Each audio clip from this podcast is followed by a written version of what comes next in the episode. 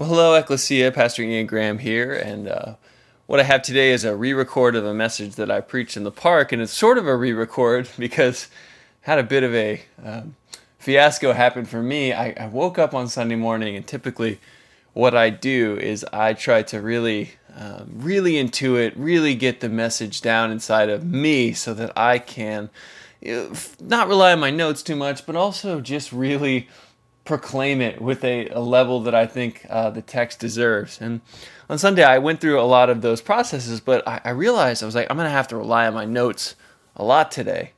And through the course of events, as we're meeting outside, uh, I put my notes on an iPad so I don't have a bunch of paper because it can be windy outside. So I put my notes on an iPad and I looked down after I got to the intro, which I was really, really strong on, and then realized that my iPad said it was too hot and then it was not going to open up for me. And so I, I think Jesus was glorified. I think that there was some clear points made, but I also realized that uh, this message might be much more uh, concise and sharp and clear. So I hope that's the case. But we're continuing our series on the book of Acts called Cathedrals. And our story today from Acts chapter 5 is one of those stories that, frankly, I wish wasn't in the Bible because I'm not completely sure what to do with it. It's not clear to me whether this story is some kind of object lesson on how there was still sin and brokenness present within the earliest church and how, how truly interwoven the church is. We are not uh, just a bunch of individuals, we are a collective before God. It's not clear to me whether this is some sort of ominous warning to take God seriously or to not deceive ourselves into thinking that we can, in fact, lie to God, or if it's some combination of all of those things. But regardless of my own preferences, my own sensitivities, my, my own interpretive biases, here is this story.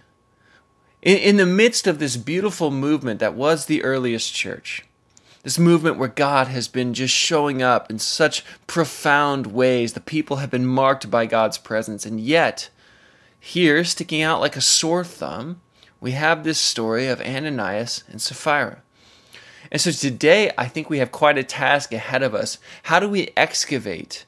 You see, my conviction pastorally is that there is beauty, goodness, and truth in every corner of the scriptures, that Jesus is magnified.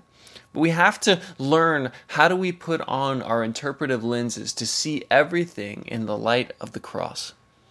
And so I want I want to start with just a couple of principles that I think are important, and I think uh, also important questions that this passage raises.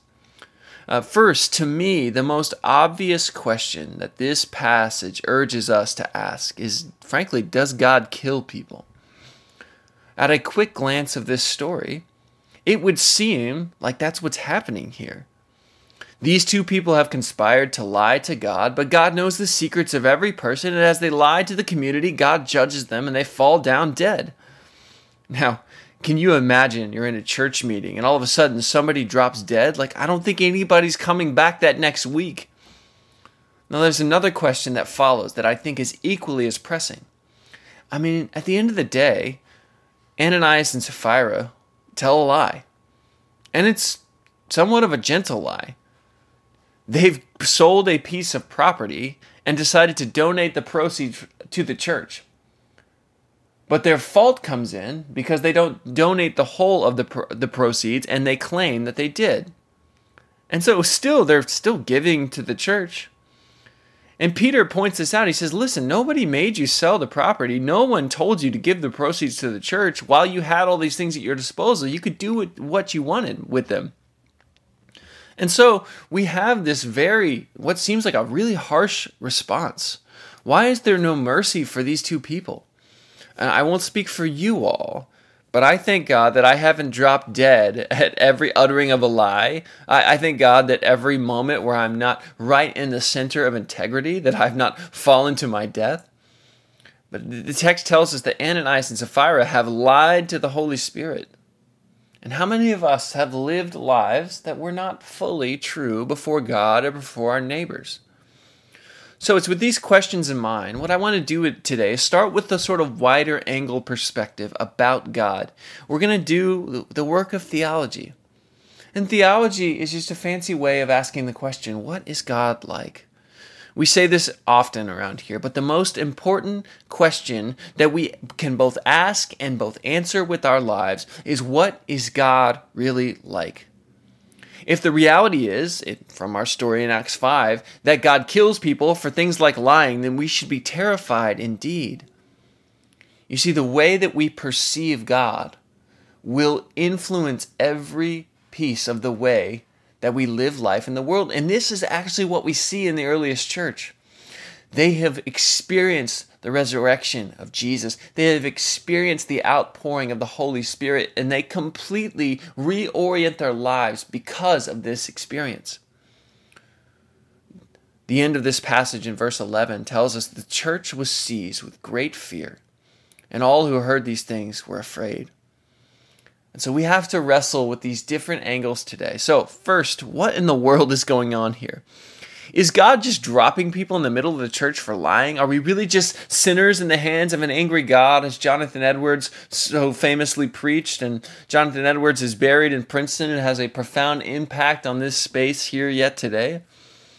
I, I don't think that's what's going on here. And I, I want to unpack that a little bit. First, Peter asked the question in the passage to Ananias Why has Satan filled your heart to lie to the Holy Spirit and to keep back part of the proceeds of the land. Peter says that Satan has filled Ananias' heart. This same phrase is applied to Judas in Luke's gospel. Acts is also written by Luke. Now, I know some of you like horror movies, but they're just not for me. I don't even like commercials for horror movies. But the horror movie trope of Satan filling a person's heart like possession, like the exorcist, is not what's in mind here. The Bible certainly describes people being possessed, and we're not often given the genesis of those situations. Jesus comes in Mark's gospel proclaiming the nearness of the kingdom of heaven, and then immediately proceeds to confront the forces of spiritual darkness and cast out demons.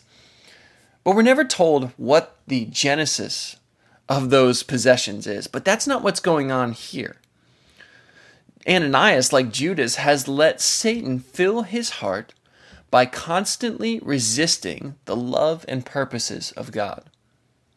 Ananias, though he was a part of this vibrant community, has been hardening his heart. He's been allowing himself to not be attuned to the voice of God that is guiding this community. The story that comes directly before this story, our story in Acts 5 for today, is a story about a man named Barnabas. And, and Barnabas, like Ananias and Sapphira, sold a field. But instead of holding back some of the proceeds from the sale, he brings all that he made from the sale and lays it before the apostles. And uh, Barnabas, before he did this, had a different name. He was called Joseph, but they rename him Barnabas, which means son of encouragement. And he's given great honor and esteem by the church. Now, who among us hasn't been envious of the attention and honor given to another person? For those of us who have spent time in the church, we see different gifts being honored and elevated above others. This is a particular problem in the American church. If you can communicate well, or, or you know how to uh, be uh, you know really personable in interactions with other people or perhaps you can sing we have elevated certain gifts and i think so much of what ananias and sapphira are striving after here is the result of barnabas's faithfulness but what they miss what they miss is the life that Barnabas is doing these things out of. It's possible that Ananias and Sapphira coveted the honor that was given to Barnabas. And Luke placing this story about Ananias and Sapphira would suggest that their actions are a deliberate response on their part, seeking honor without integrity, and that they are a part of a pattern of a longer arc of resisting God. You see, I don't think Ananias and Sapphira woke up on the day that they sold the land and brought a portion of the proceeds to the apostles, woke up and said, You know, we're going to allow Satan to fill our heart today. No, I think, as often as we talk about these things being a slippery slope, is that slowly and subtly over time, they harden themselves to the mercy of God. And here's the thing about God's mercy it never stops pursuing us. It never runs out, it is never exhausted. But the other side of that coin is that God has given us a measure of agency and free will to be able to resist His mercy. Is that we, in the hardness of our hearts, in our unfaithfulness, can stare in the face of God's faithfulness and say, No, thank you, that's not for me. C.S. Lewis, in his great, great allegory, The Great Divorce, describes exactly this process. He describes this as the epitome of hell. That we say to God, no thank you, and that God obliges. That God slowly and subtly, though He doesn't ever move away from us, we are never far from God. That God will allow Himself to be in the position that we have placed Him in. And we see this ultimately on the cross. Jesus comes to us, the fullness of love, the light shining in the darkness that the darkness cannot overcome. But we still push Jesus out into the utter darkness. We condemn Jesus to be crucified. And though Jesus is active in that process, he is giving of himself, he is no mere victim. This is such an interplay of our freedom as humans. Allowing Satan to fill our hearts is not the product of a one time decision. It's not simply lying at the wrong time, it is like erosion. It is a slow process of resisting God's love and mercy that calluses us. And the important thing for us to see, I think, here is that this passage never once says that God struck Ananias and Sapphira dead. Their death is not the fed up eruption of an angry God in all his wrath. Jesus on the cross cries out, My God, why have you forsaken me? And this has often been seen as Jesus becoming sin and, and God not being able to look on sin. And I, I think some of that is going on. Second Corinthians says that he who knew no sin became sin for us. But what's going on here on the cross is that Jesus is taking the full weight of God's wrath. But I would argue that that wrath is not active as if God is inflicting punishment upon Jesus. People have often reflected upon the violence of the cross and said that is a manifestation of the violence of God's wrath. And I don't think that's the case. I think that is a manifestation of the depths of human sin. And what we see on the cross is that Jesus, in becoming sin for us, God has removed his protective covering of blessing, and God has done this actively in order, in order to reconcile the world. And what we see on the cross is that Jesus with all of the, the, the, depths and depravity of human sin, with all of the just complete nonsense of death, with all that human systems have contrived in the, the highest system of government, the highest system, uh, political system up to that time, Jesus is taking all of that ugliness and still turning beauty out of it. God Himself has been pushed out into the darkness by the sin of humanity, which is the utter rejection of God. And yet, because of the love of God, the active self emptying love of God, the kenosis of God, God, by emptying himself, by being rejected, is actually in that same movement redeeming the world. The light shines in the darkness, and the darkness has not, it will not, and it cannot overcome it. Now, I, just to get a little theologically nerdy here, but this also demonstrates how Jesus' experience on the cross is undertaken and shared by the Trinity as a whole. You know, Christians have proclaimed this, this great paradox, this great mystery that, that is so inexplicable and yet so beautiful is that God is one and yet three Father, Spirit, and Son. And we often don't spend much time contemplating what the Father and the Spirit's role is at Calvary on the cross. God the Father experiences the sonlessness of the cross. John 3:16 For God so loved the world that he gave his only son. Jesus the Son experiences the fatherlessness of the cross. Again, my God, my God, why have you forsaken me? And the Holy Spirit that that inseparable distance between them, that distance that is always love and self giving love, becomes absence in that moment. Jesus on the cross manifests how God deals with death. God does not respond to his enemies by lashing out and killing. Rather, God takes on death and sin and the gravity of all of that on himself. So that, how then? In Acts chapter 5, how is Peter able to pronounce this sentence over Ananias and Sapphira? Well, I think a couple things are possible here. First, it's possible that Peter has received a revelation from God. The Holy Spirit has revealed to him that God has responded to Ananias and Sapphira's continuous hardening of their hearts and has given them over to the consequences of their sin. The weight of sin is death. God enacts grace when we don't die as a result of any of our sins. And so it's possible that Peter just sees the situation for what it is. The second possibility is that Peter is misusing divine power. Greg Boyd suggests this as a possibility because he looks at the, the scope of leaders, specifically in the Old Testament.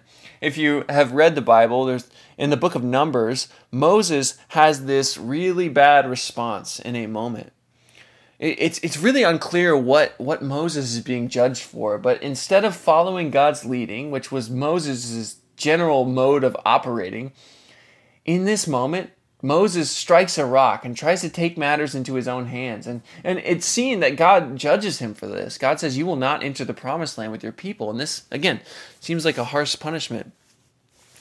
But what why I don't think that Peter is in some way misusing this apostolic authority that he's been given. You know, Jesus says that whomever you forgive on earth will be forgiven in heaven. Whomever you don't forgive will not be forgiven.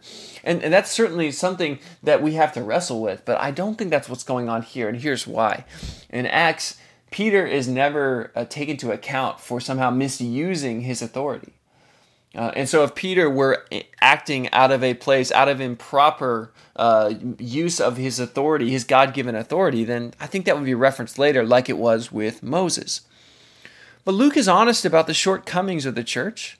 And, and it would seem that, that a misuse of power this severe would warrant some acknowledgement on Luke's part and repentance on Peter's part. But we don't see that. So, my interpretation of this passage is that Peter just simply sees the reality of what's going on. That because Peter is in tune with the voice of God in this moment, that he sees what the outcome will be. And what we've been doing up to this point, and I hope it's been helpful, is just asking, what is God like? And not trying to massage the, the, the very uh, rough edges of this story in order to make ourselves feel better no, what we've tried to do is take the whole scope of the scriptures and just said, how do we make sense of something that seems so out of character? Like if you had saw one of your loved ones, you know, and you saw them doing something incredibly illegal, like your first question would not be, well, like how do I how do I make sense of this illegal thing they're doing? Your first question would be like, that's not it's not in line with their character. What I wonder what else is going on here. And all we've been doing up to this point is theology. And theology is just a fancy word of asking, what is God like? And when we ask the question, what is God like, as we've talked about, we also ask the question in one and the same breath, then who are we? You see, if God is prone to outbursts of killing, even in his profound holiness, we should live in terror. There's this great cosmic catch, a shadow side to this unbelievable grace that we've seen manifested in Jesus and in the earliest church. But I hope that we've established some important nuances in this text. And I but I still think even if we've been able to maybe put this text in a in a more clear light, I think this text sounds a very serious warning to us as the people of God. What we see in the behavior of Ananias and Sapphira should call us to reflection and to repentance as a people, especially a people in the American church uh, often a people of great relative wealth, especially compared with the rest of the world, and that it's often in our deployment of our resources, in our deployment of our wealth, where our refusal of God's mercy and purposes will feature most prominently. What we see is that the question of resources and what we do with them is nothing new because it is often the nexus where we are most being invited to trust God and to reflect His abundance in the world, and at the same time where we are most tempted to hold on, to cling to scarcity. The story of Ananias and Sapphira echoes the story of Achan and Joshua. Achan disobeyed the divine mandate not to keep any of the treasures of Jericho, and instead saw them, coveted them, and buried some of them under his tent. And Achan's sin was found out because it brought suffering on the whole community. The, the nation of Israel, as they're proceeding in the promised land, would proceed to lose a battle because Achan had disobeyed this one person's sin, had caused them to fall into calamity. And we often, especially in our Western culture, our post Enlightenment culture, we often vastly overestimate our own individualism. Achan's sin was found out. And it, it ended not in him, and not just him, but his whole family being stoned to death. Again, uh, another story for another time that I wish was not in the Bible, but perhaps we could frame it in light of the cross. Jesus asks us the question in the Gospels. He says, Why do you worry? Why do you worry about what you will wear? Why do you worry about what you will eat? We see interactions with Jesus where he's saying, Why do you worry about the honor that you're striving for, the position, the title. He says, Look at the birds of the air and the flowers of the field. They neither toil nor reap, and yet God feeds them. He takes care of them, He clothes them. Jesus says that the, the systems of this world are designed for those to succeed who grasp after power, but the kingdom of heaven is not like that. Those who wish to be first must become the last. Those who wish to be great must become the servant of all. And what we see in Acts is that even in the community where the Spirit of God has been poured out, there is still the possibility of resistance to God's voice, His leading, His invitation. And that resistance is most starkly manifested in our unwillingness to trust God with our resources, our unwillingness to respond to the needs of our brothers and sisters with our very concrete and physical things. And it's so instructive to me that in the book of Acts, the first story that is indicative of how the people in the church fall short is about what they do with their money. And for us, what we do with our resources, what we do with our money, is often the most glaring testimony of whether or not we are allowing God's voice into the crevices of the everyday moments of our lives. The story that Acts is telling is that, that the Holy Spirit has been poured out upon all flesh and that this is the testimony that we are living in the last days, that Jesus ascended to the right hand of the Father has inaugurated a new day, the day of the future, where we, as the people of God, right here in our time, our place, can live out of the wealth and inexhaustible resource of that future, because that future is the fullness of God's love that He has for every one of us. Acts 4, verse 32 says, Now the whole group of those who believed, the earliest church, were of one heart and soul, and no one claimed private possession or ownership, but everything they owned was held in common. The church was of one heart and soul. They were attentive to the presence and voice of God in their midst, and so they responded when there was a need. This is so important for us to realize. The point of the earliest church sharing their possessions was not necessarily the communal nature of the property, but the response in love to the need that would arise among them. Justo Gonzalez says commonality of goods is not an end in itself. The mission of the church is not to practice such commonality, but to practice love.